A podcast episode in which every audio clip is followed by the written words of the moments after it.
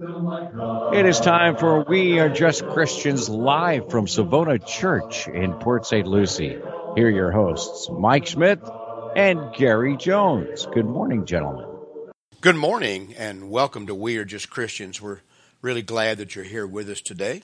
We certainly appreciate it. Hope you'll stay with us for the rest of the hour. We're on till 10 o'clock Eastern Time here on WPSL.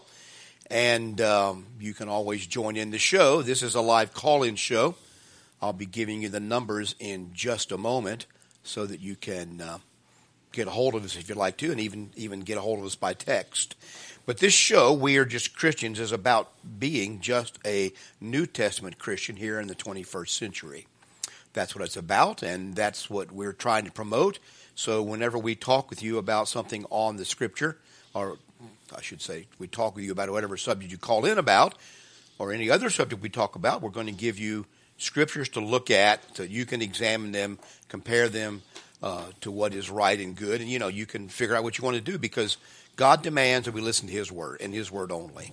So we don't promote creeds, denominations, or anything like that. We don't even promote human philosophy as such the ideas of men, and we promote what the scriptures say. So we're going to try to give you an answer based on that, or at least the discussion is going to revolve around that. Now, we also are going to promise you that when you call in, it's not about us besting you or some way uh, getting the better of you, making a show of it. We're going to have a conversation with you about your question or your comment, and we're going to give you the last word in that conversation so that you can feel free to call in. That's how the show works. We'd be very glad to have you call in, and you can reach the show by calling 772 340 1590. 772 340 1590. That's the show, how you reach us. We'd be glad to have you give us a call at that number right at the station there. I'll put you right on through to us and we can converse. Now, if you'd like to reach us by text message, maybe it's not convenient for you to call in to the show. If you just want to text us, you can and use. My phone's offline this morning. Oh, is it? Okay. okay. I'll just give you my text number 772 260 6120. 772 260 6120 is the number to reach uh, reach the station here or reach us by text message. And we would certainly be glad to uh, certainly be glad to talk with you this morning by text. We'll try to respond during the show. If not, we'll refer- talk to you afterwards, but we usually refer to those texts as they come in if I can hear them. Sometimes I don't hear them, them properly, but we'd be glad to talk with you about that. So, in any event, that's how the show works, and uh, we'd like you to get a hold of us 772 340 1590 or 772 260 6120 is the text number. So anyway, uh, Gary, you said you had a moment ago. Yeah, some yeah. Before we take the about. calls, I'd like to uh, talk about a little bit of a subject, and actually, it's an outgrowth of one of the questions we had. I forget whether it was last week or the week before. I think Jerry called in and asked a question about the tree of knowledge of good and evil. Okay. Yes, that's right. And but there was another tree in the garden, the tree of life, and I started looking at the tree of life, and I pointed out some things to me that I thought would be beneficial to all of us. The tree of life is mentioned in Genesis three and and a couple of verses and other verses in Genesis, but in Genesis three twenty two, uh, it says, "Then the Lord said, Behold, the man has become like." one of us to know good and evil, and now lest he put out his hand and take also of the tree of life and eat and live forever. Therefore the Lord God sent him out of the Garden of Eden to till the ground from which he was taken. So he drove out the man, and he placed the cherubim at the east of the Garden of Eden, and a flaming sword which turned every way to guard the way uh, to the tree of life. So basically, God said, okay, if you're going to partake of this tree of knowledge, we're not going to let you partake of the tree of life and live forever. And that's mentioned in Genesis, and there's there's only you know about three places where it's mentioned later on. It's mentioned in Genesis, and it's mentioned again in Revelation in several places. In Revelation 2, Jesus is talking to one of the churches, and he says, He who has an ear, let him hear what the Spirit says to the churches To him who overcomes, I will give to eat from the tree of life, which is in the midst of the midst of the paradise of God. So the tree of life is associated with our eternal well being. Basically, we, we talk about living with God, but that's what we look forward to. As a matter of fact, it's one of the things, one of the rewards that uh, our faith brings to us in God, is, is what I look at. The tree of life, you're saying? Yeah, basically yeah, right. the living forever. Right. It is mentioned in four Proverbs verses, and we can talk about that. But it's symbolically used in, I think, in the book of Revelation again, and we can discuss that if folks want to. But the, the usage in the uh, Proverbs, in Proverbs 3 and 18, he says, She is a tree of life to those who take hold of her, and happy are all who retain her. Now, the, the her and the she here that are referring to is wisdom that you can see in Proverbs 3, beginning verse 13 and 14, if you want to take a look at that. But basically, wisdom and wisdom and uh, foolishness in in the Bible, I think, Mike, have a different uh, kind of meaning than we generally think. The fool is the one who does not believe in God, generally in the Bible, not in every case, but generally in the Bible, the Bible fool is the one is an un, is an unbeliever. Uh, it's some there, well, there there's different Hebrew words used for the word fool. Yeah. The the worst one is one who is going to going to scoff at God yeah. and do whatever he wants. There's the naive fool, kind of like a Barney Fife, and then there's the casual fool, just the party animal, those kind of fools. But the the scoffer is the fool that doesn't think anybody can control his behavior. And, and, and on the other hand, the wise man in the Bible is the one who believes in God and who knows His will and does His will. Right. It, it's not like uh, the the word wisdom. The idea of wisdom in the Bible is different than wisdom is defined in the world or other usages. It doesn't mean intelligence. Doesn't mean a, a lot of knowledge. It means the ability to discern right. what's right or wrong using God's word to discern what you're seeing in a practical way. That's the idea of wisdom. And generally, that's the, in the context of the believer and uh, the righteous man. Okay. Uh, and generally, and then again in Proverbs eleven thirty, it says the fruit of righteousness is a tree of life. So the righteous man basically is.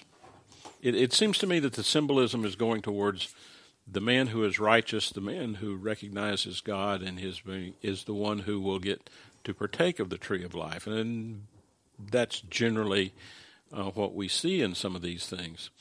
In Proverbs 15, there's another one. It says Proverbs 15 and 4. He says a, a wholesome tongue is a tree of life. One of the characteristics that we probably should have is a wholesome tongue. Uh, what is meant by that? I would suspect we're we're looking at honesty and straightforwardness and truth speaking, uh, and all of those things in that in that manner. And then there's one that's kind of enigmatic, enigmatic to me, if I'm pronouncing that right. Enigmatic. Enigmatic. Yes. E- enigmatic to me is Proverbs 13 and 12, and it says, "Hope deferred makes the heart sick." But when the desire comes, it is a tree of life. And I kind of began to look that up, and I've I've come to the conclusion that that is really an admonition. Um, then this is my view, Mike. I I did not find this in a lot of commentaries that were there. Um, uh, Matthew Henry has something like that. If you want to read his commentary, but one of the best descriptions I ran across was uh, was this one. It says it is it is worth it to endure the sense of sickness for the goodness of the fulfillment when it comes. And I think this is an encouragement, much like what Hebrews 11 and 6 is. Hebrews 11 and 6 says, But without faith it is impossible to please him, for he who comes to God must believe that he is, and that he is a rewarder of those who diligently seek him. So we're looking forward to the reward. That's that hope of the reward that we're seeing, and and we can we can become discouraged when we don't see when we don't possess that hope. Okay. And and what he's saying is basically we need to have perseverance. Right. To, to to handle that hope and to go for that hope. And I think that's that's what is that that perseverance is that tree of life. Yes. As we go to it. That's that's apparently it, it to it started out at least in the book of Genesis. Uh, it, it started out as a literal tree, perhaps, and with or man, it's certainly spoken of as a literal spoken tree. of as a literal tree, and and man had access to that. But then after man's sin, access to that tree of life was cut off. And so that's why you have all these ideas of going back to the garden. You have Milton's book Paradise Lost and all that. But the Right. object of the rest of the Bible is is to restore man's access to the tree of life. And Jesus That's why you see it again later in the book of Revelation. Right. And so it's in the first and the last, and they're in Proverbs in the middle telling us a characteristic of it. And he says in Revelations 22, 14 and 15, Blessed are those who do his commandments, that they may have the right to the tree of life and may enter through the gates into the city. Now, this city, if we go back and and look at it, is described in highly symbolic language, and we can talk about that if if folks want. But basically, I think what he's saying is now the tree of life has become a symbol for us doing and being able to live with God. Right. And having access to eternal, therefore, Having access to that- to that eternal life. eternity. All right. Um, we might come back to that. We do have a caller on the line, though. Okay. Uh, are, are you there, Jerry? Yes, that'd be fine, Jerry. Uh, appreciate it. Yeah, yes, this idea of the Lamb of God is, uh, well, let's start. Let's start more gen- generically. Uh, the people of that time, that that culture, an, an agricultural environment that existed in Bible times, were, were very familiar with lambs. And in the Bible, it's, it people in our usage of the word lamb, we usually think of a sheep, but it's very clear from the book of Exodus uh, and Leviticus that when God demanded sacrifices, a lamb of the flock, unblemished lamb, that he specifically says that it can be either of the sheep or of the goats. So there were, they kept two kinds of animals most prominently, sheep and goats, not as many cattle that we would call them, although they called those cattle where we think of cows, bovine animals as cattle. So there's slight differences in the way the words are being used between modern times and the Bible.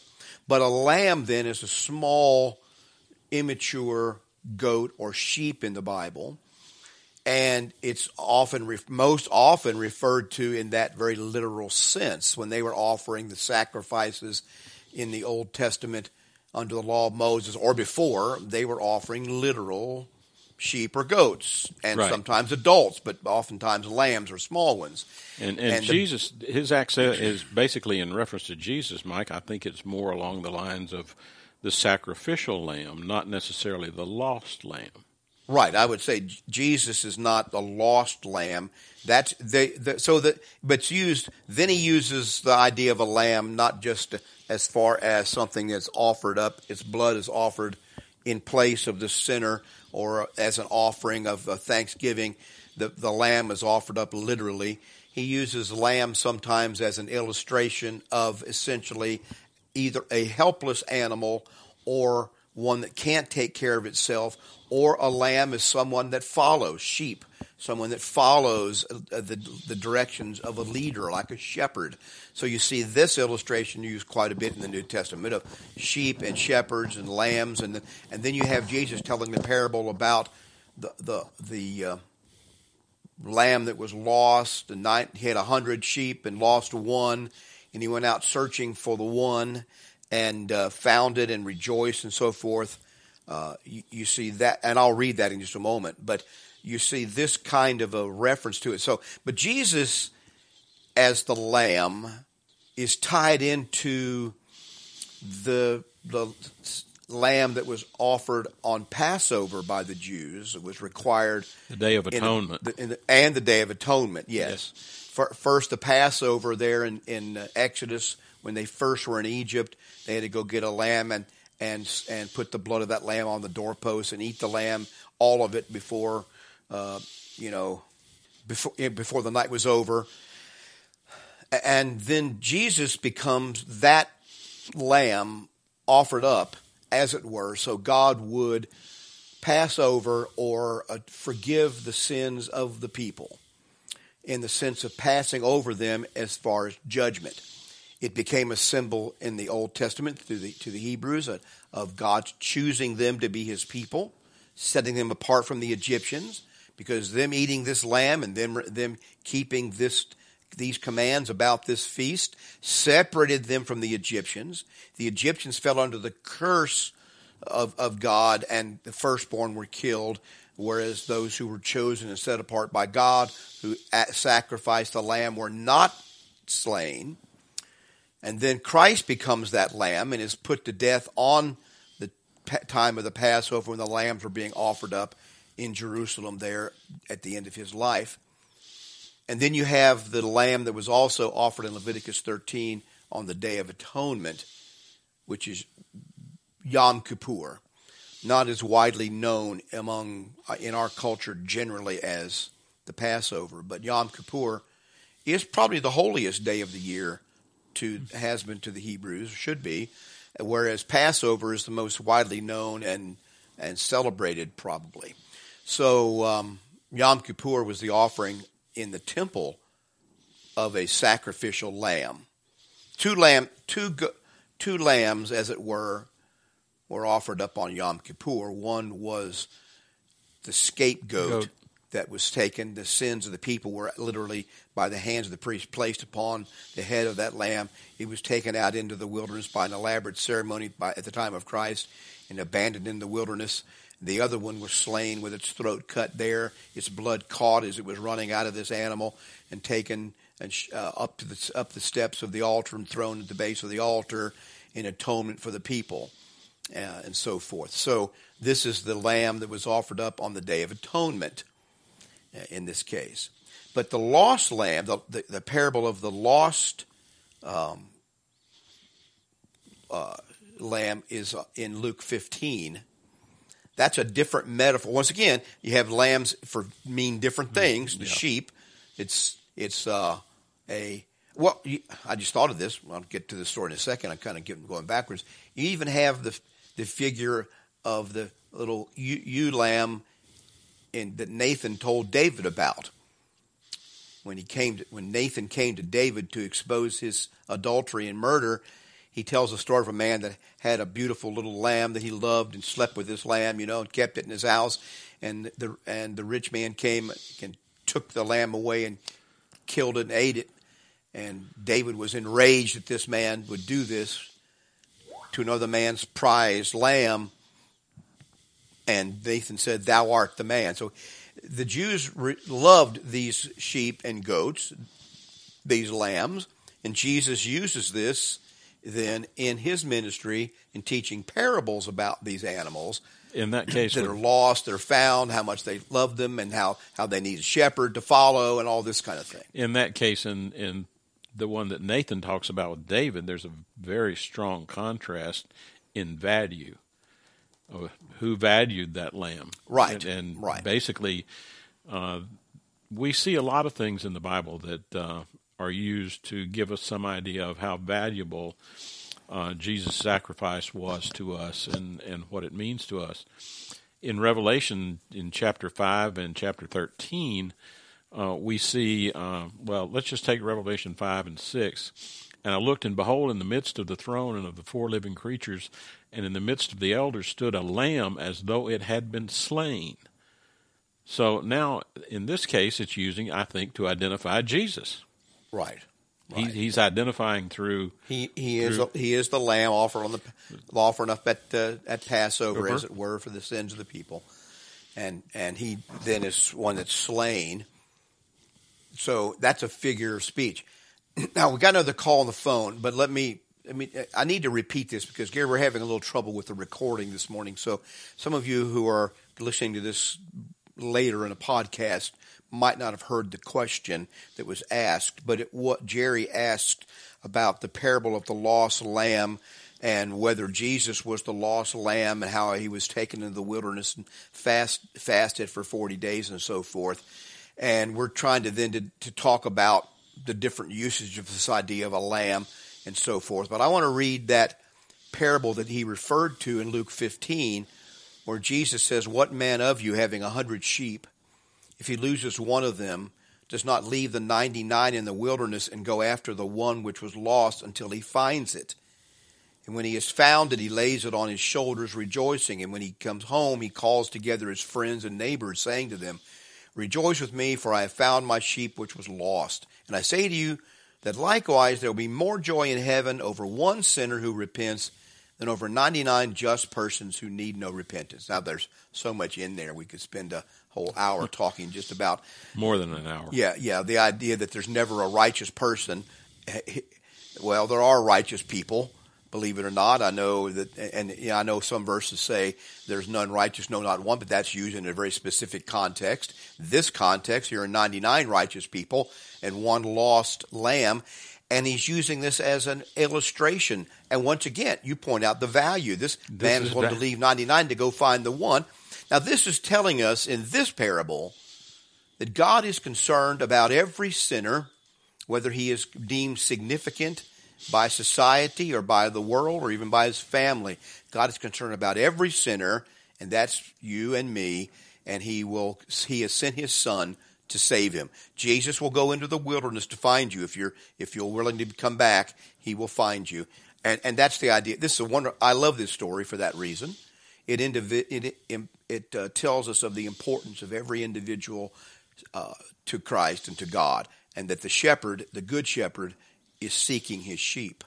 So anyway, that's not Christ in that parable, though. Christ is telling the parable. This the sheep in this case are us sinners who are lost that Christ is seeking.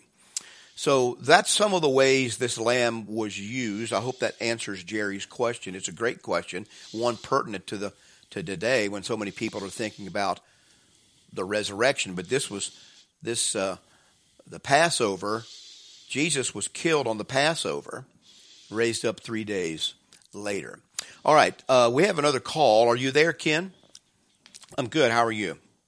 The war, war on the Word of God. Is, is that correct? Okay. Say that again, please. First Kings 22, okay? Okay. Okay, give me just a second to get over there, Ken. Uh, I was writing that down so I wouldn't forget it. Uh, and um, I need to turn over there. So, if I'm reading the right passage, now the three year, 1 Kings 22, now three years passed without war between Syria and Israel. Then it came to pass in the third year that Jehoshaphat, the king of Judah, went down to visit the king of Israel. Let me stop right there for a second to give people up to date. The kingdom of what we call generally people know as Israel had been split into two parts. In the south was Judah, and then in the north was Israel, the ten tribes, but Judah was on higher ground territory, and so that's why it says that Jehoshaphat, the king of Judah, the southern king, went down geographically down, not down north to south, but uh, elevation, I'm sorry, elevation, elevation down, down, not geographically down. Uh, elevation down to visit the king of Israel. And the king of Israel said to his servants, Do not you know that Ramoth and Gilead is ours, but we hesitate to take it out of your hand, the hand of the king of Syria. And so he said to Jehoshaphat, Will you go with me to fight at Ramoth Gilead? Jehoshaphat said to the king of Israel, I am as you are, my people as your people, my horses as your horses. And Jehoshaphat said to the king of Israel, Please inquire for the word of the Lord today. Then the king of Israel gathered the prophets together about 400 men and said to them, Shall I go against Ramoth Gilead to fight, or shall I refrain? And so they said, Go up, for the Lord will deliver it into the hand of the king. And Jehoshaphat said, Is there not still a prophet of the Lord here, that we may inquire of him? And then the king, uh, you want me to read on? That's that's down to verse seven, uh, Ken. All right. Might note that Jehoshaphat is a good king of Judah. Yes not a good king. Not so a good a- king. The king of Israel being Ahab, not a good king. I'm kind of repeating what you say, Ken, because we're having recording problems. Go ahead.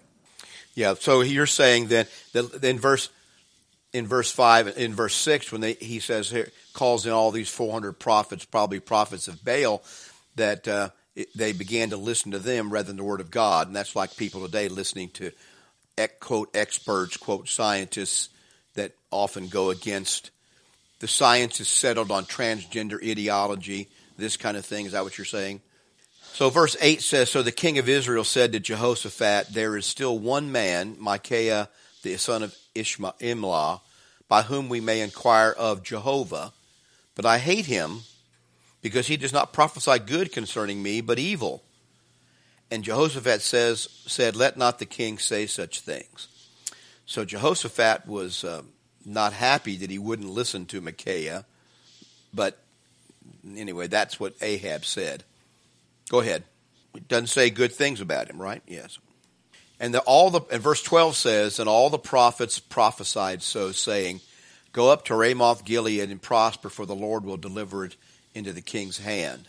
Uh, that's verse twelve. I don't know if that's the verse you wanted or not. Then the messenger who had what's that? Go on. Okay. Then the messenger who had gone to call Micaiah spoke to him, saying, "Now listen."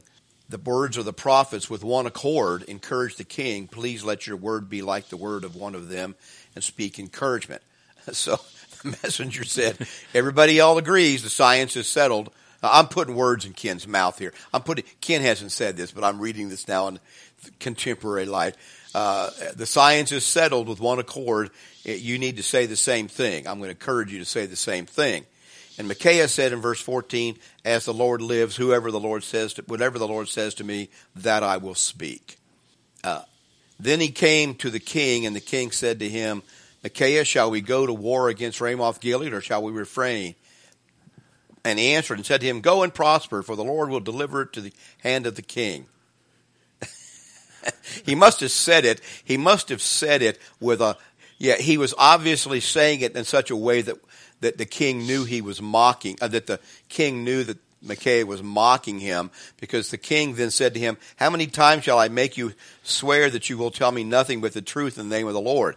So he knew he was uh, kind of mocking him. Yeah, oh sure, go ahead, go on, king, go up, go on up there. It's all fine, fine and well. And he knew he was uh, and and and you you that's made real clear in verse 19 and following. Yeah, well, verse 7 he said, then he said, I saw Israel scattered on the mountains as sheep that have no shepherd, and the Lord said to him, These have no master; let each return to his home in peace.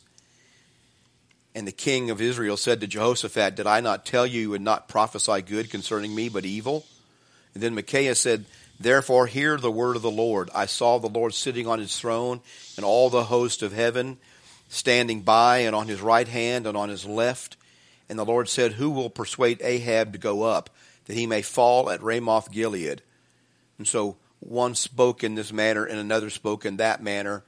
And then the Spirit came forward and stood before the Lord and said, I will persuade him. And the Lord said, In what way? And I said, I will go out and be a lying spirit to the mouth of all of his prophets. So the Lord said, You shall persuade him also, prevail, go and do so. So uh, the picture is he uh, Micaiah says I saw a picture in heaven of God saying who's going to persuade Ahab to uh, go to his death, as it were. Right. There's a little a little bit reminiscent of Satan coming to God in the first book of Job. Yes. Uh, is that what what are your what are your comments on now? I read the verses that you were speaking of, Ken. Yeah, this this lying spirit. Who do you think the lying spirit is? Who do you think the lying spirit is? So I think Gary is implying that this might be Satan actually that, I, I in, think, God's uh, yeah, throne room. This might be Satan. I don't think he's saying one of his other angels will go and lie. Right. I think this may be Satan himself. Romans 1. Now, Gary just threw out a very controversial idea there, but we'll have to come back to that in a minute.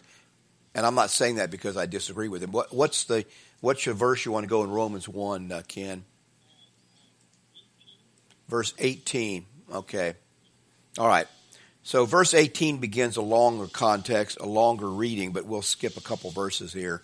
For the wrath of God is revealed from heaven against all ungodliness and unrighteousness of men who suppress the truth and unrighteousness.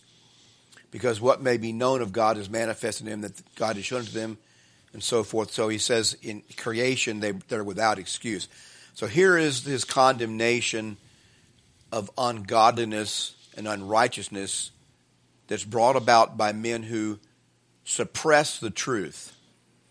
Um, they do not love the truth, and so therefore they suppress it. Now, verse 22, 21. Because, though they knew God, they did not glorify him as God, nor were they thankful, but became futile in their thoughts, and their foolish hearts were darkened. Professing to be wise, they became fools, and changed the glory of the incorruptible God to an image made like unto corruptible man and birds and four footed animals and creeping things, and therefore God gave them up to uncleanness. I'll, I can keep reading, but um, you may want to make another point, Kent. He said, they, they, uh, God gave them up to uncleanness in the lust of their hearts to dishonor their bodies among themselves, who exchanged the truth of God for a lie, for the, excuse me, for the lie, and worshiped and served the creature rather than the creator who is blessed forever. That's through verse 25. So there, this is a this is a passage of scripture, Ken, that I preached on. I didn't even know how many times I've referred to this and preached sermons on it because it's so reminiscent of what's going on around us today. I think. What and do you think he means by God gave them up? He is he gave he's done with them, huh? I, I think it God reaches a point where his word his word is put before men either individually or as a civilization and they don't respond over a long enough period. And so God, uh, and I think God can even shift events. God is God does not make things happen like He didn't make Ahab choose the wrong thing, but He is involved in human history, both individually and and and among the nations.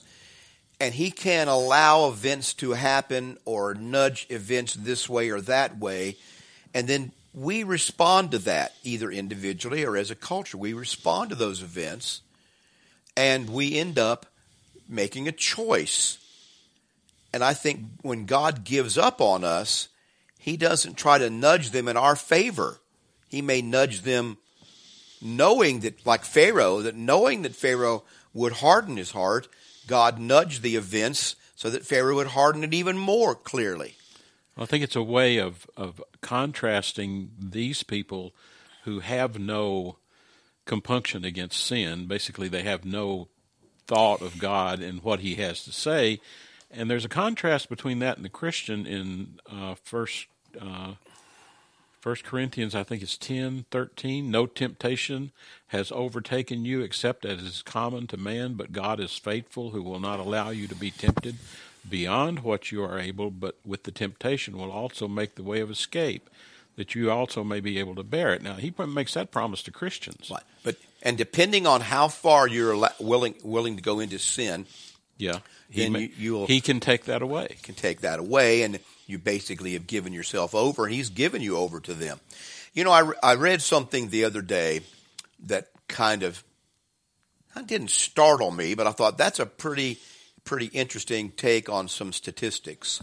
This this this intellectual fellow was talking about, um, and I think he was a Christian or at least a Christian orientation, but he was saying that when you trace back some of these surveys that they do about religious interest in the United States and how much people read the Bible or how much people go to church and how much people say that, that God makes a big difference in their life. And some of these other cultural trends about uh, people living outside of marriage and acceptance of these things. He said there is a line that can be drawn very clearly before and after 9 11.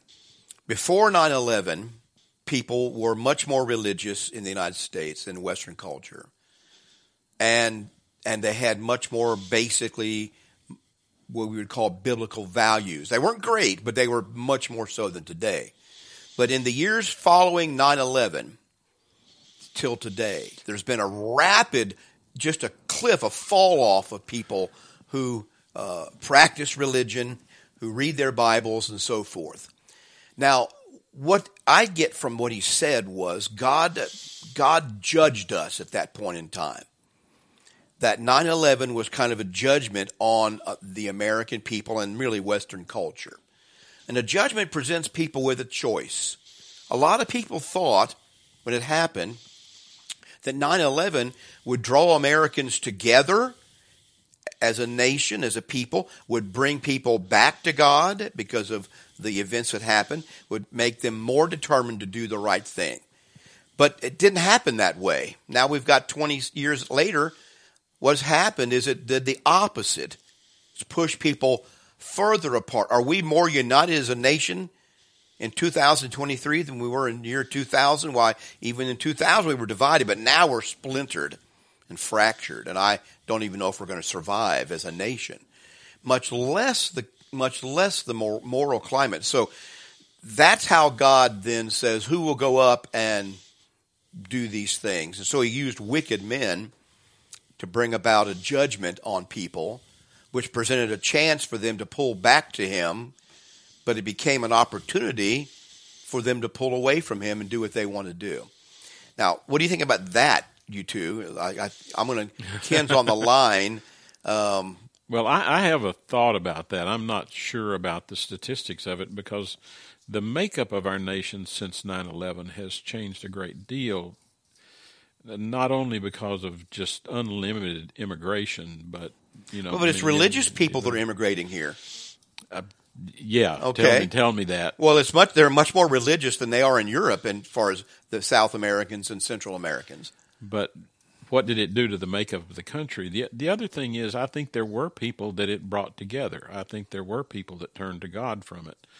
Uh, I don't know that you know what their statistical makeup is, but I know there there was a lot of patriotism right after it. Well, in, for in young, a, for a very short time. How yeah. how long did it take for that to disappear? It didn't take that long.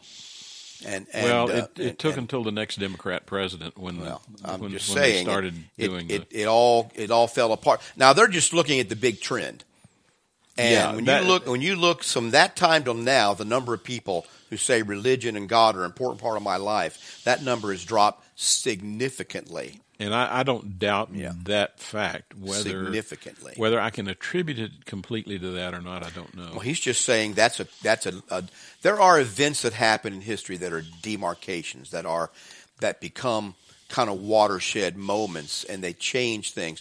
They may not directly themselves do it, but they set up the circumstances where things change. World War II was a big event but it Pearl completely Harbor, changed Harbor, Western culture. Right. Pearl Harbor didn't seem to have that dividing effect. It had. Well, a, we were a different people. That's my that, point. We were different the, people then. We were different people. Drew then. people together, not for, not drew them apart. So I, I I don't know, and so God uses these events to figure out what we're going to do, and He doesn't make us do it. He didn't make Ahab make a bad choice. As a matter of fact, he was quite patient with Ahab in, in many ways. Right. Uh, and even praised Ahab on. Ahab was redeemable, but he chose, chose not, not, to be, to be redeemed. redeemed. Yes, yes. okay. Uh, that's my impression of Ahab. Yeah. Uh, Ken, uh, we're talking a lot. Do you want to add to that? Maybe we've gone completely off the track that you had in mind. Okay. yes. yeah. I shot an arrow into the air. Yeah. Yeah. It's just, uh, yes, you can't escape the arrow of God, can you, in some ways? But that's because it wasn't because of one little thing that Ahab did. It was a life of rebellion over time. And uh, God warned him, and he still wouldn't do it. And uh, had they had he respected, I'm I'm kind of surprised that Jehoshaphat wasn't judged more severely for this, in a way. Maybe it was God's will that Jehoshaphat go along so Ahab would go up. You know, if Jehoshaphat had hesitated, Ahab might not have done it. So maybe God didn't judge him for that reason. But like Gary says, he's known as a good king. Jehoshaphat yeah, is. he is known as a good king. He's also known for jumping. I hear. yeah, yeah, that's right. It's a, it's an inter- That's a great. I'm glad you brought that up, Ken. It's a great story. It does it does remind you, uh, uh, warn all of us, both individually and as a people uh, and as a church, to be careful that we don't let our own desires determine what we say the word of the Lord is. And that's, I preached the last two weeks, uh, for example, here, about whether women can be can speak publicly in the church as the teacher or preacher. And if you'd like to hear those lessons, you can download them on our website, wearejustchristians.com. The last couple of weeks I spoke on that subject. And what uh, what's behind that, the reason I even brought it up, not because we have a problem with that here, but the idea is that there's all of these in the broader Christian world, and I don't believe these people are New Testament Christians, but in the broader Christian world, in the Southern Baptist Convention and other places, there's now become this great controversy over whether women can be, quote, pastors or teachers. And people are changing their view. They're restudying and changing their view on this issue and doing all kind of stuff. And they're saying, you know, God revealed this to me and so forth. But what it is, is they're doing essentially the same thing that Ahab was doing here in a different way. They are listening to the culture and the prophets around them, all the other religions and denominations, and, fi- and listening to society. They're trying to get, quote, on the right side of history, quote unquote, and so forth. And so they're easily led astray. And it wouldn't surprise me if you found out that somewhere up in the heavens there's this one saying, Who will go and be a lying spirit for me to these people that they so easily change the word of God to suit the times that they're living in? And then all these, there's, there are even a whole group of German Catholic bishops in Germany that put out a whole big treatise the last week or so on how we should accept transgender people as, uh, um, you know, faithful Christians and uh, probably homosexual marriage and things like that. There's some other things in there. It's caused quite a stir, but that's this is the history of humans who want to fit in with the a who want to fit in with the time that they're living in, rather than follow the word of the Lord, which will endure forever. It's just a common problem. Anything else, Ken? Yeah, it is. And what scares me about he, Ken said, in case you didn't hear that, it always it's amazing to him that people think they can fight against God and win. And the scary part for me in that is, have I ever done that in my life, and am I doing that right now? I hope I'm not. Pray and try not to, and I hope that you're not. And all of us need to take that uh, personally. And we certainly don't want to be involved in with churches that are in that are fighting against God and thinking that somehow they can overturn the word of God. It will not be overturned. And we're going to see even even this latest uh, assault on creation and the way people are. You know, when you talk about the word of God, Ken, uh, God, it, the word of God is expressed in His creation, and it's very clear that Jesus re, is referring to this when he says, Have you not read that he who made them at the beginning made them male and female and so forth?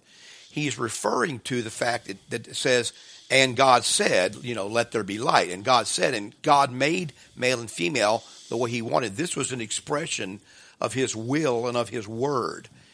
And if we think that that somehow we can overcome the will of God and the word of God as expressed in his very creation itself of male and female, we're going to be disappointed. And we're going to see this whole ideology that now seems to us uh, unassailable and ascendant, powerful, hard to stop, like a locomotive the last couple of years.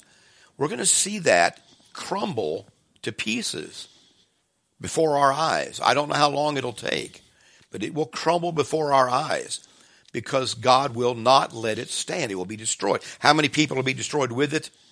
in, in the fall? I don't know. But don't be alarmed that it's, you know, fight against it. Your job is to fight. Your job is to keep teaching and preaching the Word of God. I'm talking to all of the people that are listening to the show who want to follow the Lord. But the Lord will bring it to bring it down. Just just be sure that you're not unwittingly fighting against God. A lot of times we don't know that we are or don't realize that right. we are. Uh, he said of the Jews in one place, they have a zeal for God, but is without knowledge. Right, right. Romans 10, verses 1 right. through 4. That's right. That I give them credit, he says, or pay them, bear them witness, that they have a zeal for God, but not according to knowledge, because they sought to establish a righteousness of their own. And that's another whole thing we could talk about for a long time. So God will bring this down. He will he will rectify the situation among the nations. But uh, we are get coming. We're in the middle of, and maybe coming up on. I don't. I think the worst is yet to come. I think this push for a one world order where all men are subjugated to a few people in Europe and a few rich elite people in the food supplies and in the medical fields and in government and in where we travel, what we do, and who can buy what and sell. I think all of that is still in process. And eventually it will all be overthrown. I think we're in for a long, hard time until that. Just make sure that you're with the Word of God. Keep going back to the Scriptures and basing what you say on the Scriptures and not on being on, quote, the right side of history. You know, it's funny to me, Gary, and Ken's on the line, so I'll speak to him too, that the people that believe that history has no point, has no ending purpose, because it's all just a random series of events channeled by natural selection. The people that believe that history is like that want to talk and lecture to me about being on the right side of history. You know, the only way you can be on the right side of history is to believe that God is in control of history and there is a right side. You know, it's funny how the right side is always the latest progressive movement, but Uh, we want to be on God's side. That's the only way you can be on the right side of history because Jesus Christ is the end of history. He's the teleos, the yes. point of history, and His coming is the end of history. If you want to be on the right side of history, you better be on the Lord's side before, before he comes. I am the because alpha, that's the right side. I am the alpha and the omega. Right. People end. that don't even believe in a God and in the beginning and the end want to lecture me about being on the right side. It's absurdity, but but people fall for it. So, in any event, um, want any last comments, Ken? Any more rants? I, I got plenty of rants. So yeah. Yes. Yes.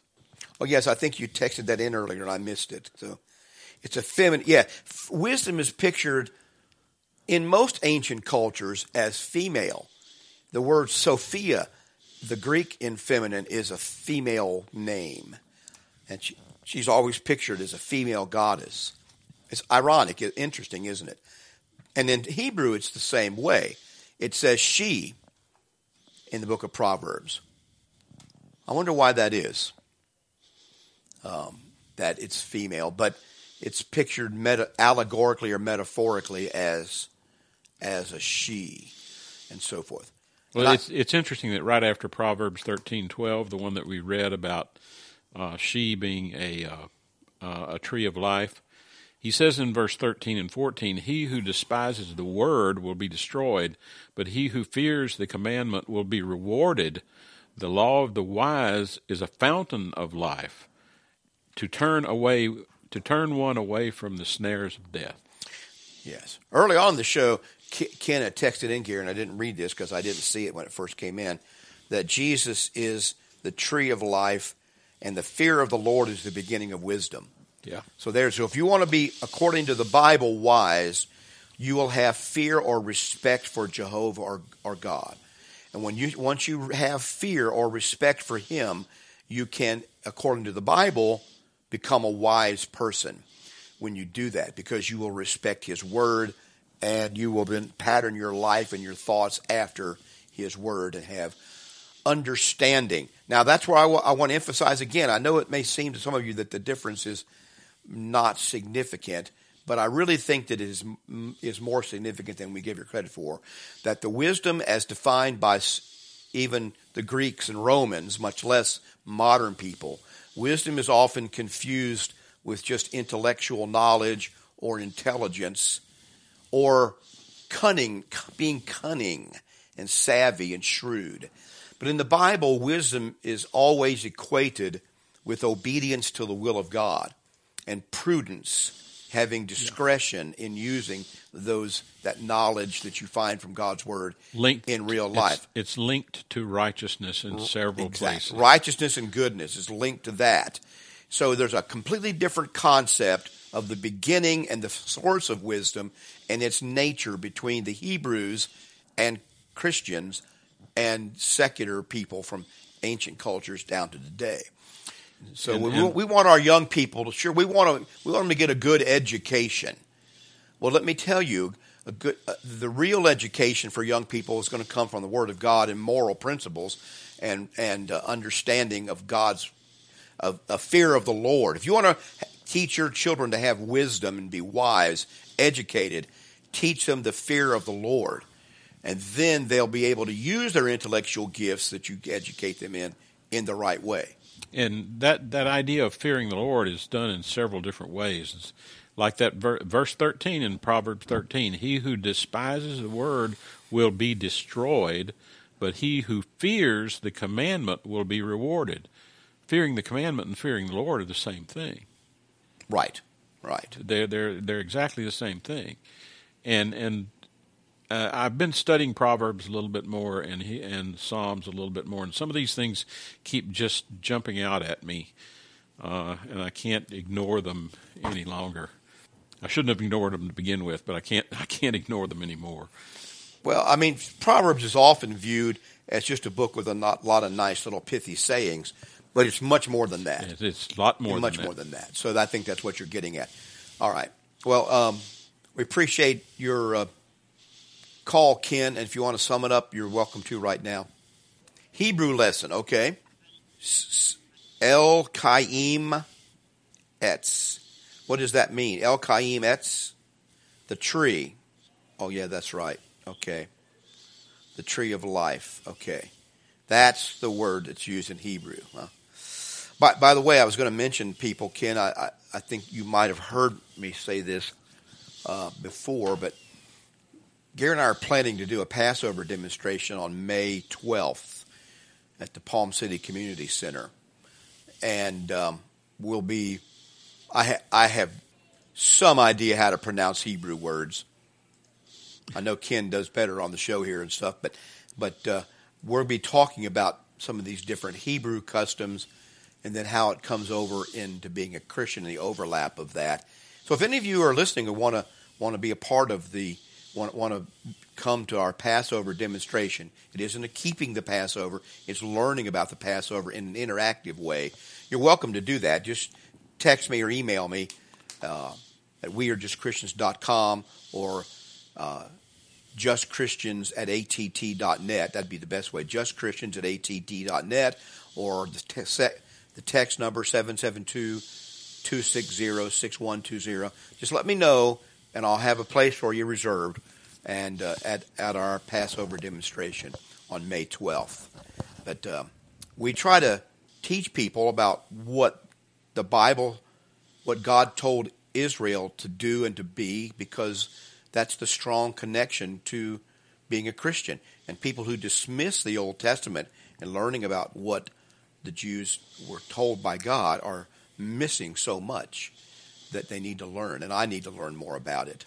So, well, we've got a couple of minutes left here, so I appreciate you calling Ken very much and all the things that you contributed today, as well as Jerry and his uh, question. We thank you very much and hope that you guys will uh, continue to listen and tune in. Anybody else that wants to participate, we're certainly glad to have you participate in the show. Let me mention, as I did just now, some couple of things here before we close out at ten o'clock here. Let's, if you want to be, if you want to come to that Passover demonstration, let us know by texting me 772 260 6120, or you can go to justchristians at att.net. Those are two good ways to communicate with the show anytime you want to. And then, then you have, uh, I want to point you to our website, wearejustchristians.com.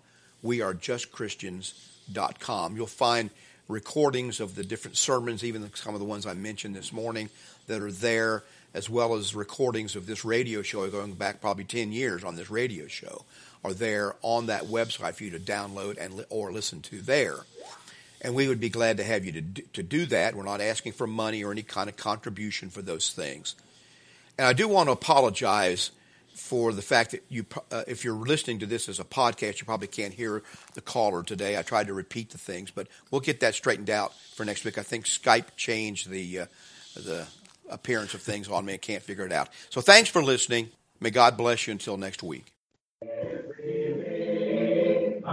You've been listening to We Are Just Christians live from Savona Church in Port St. Lucie on WPSL, Port St. Lucie.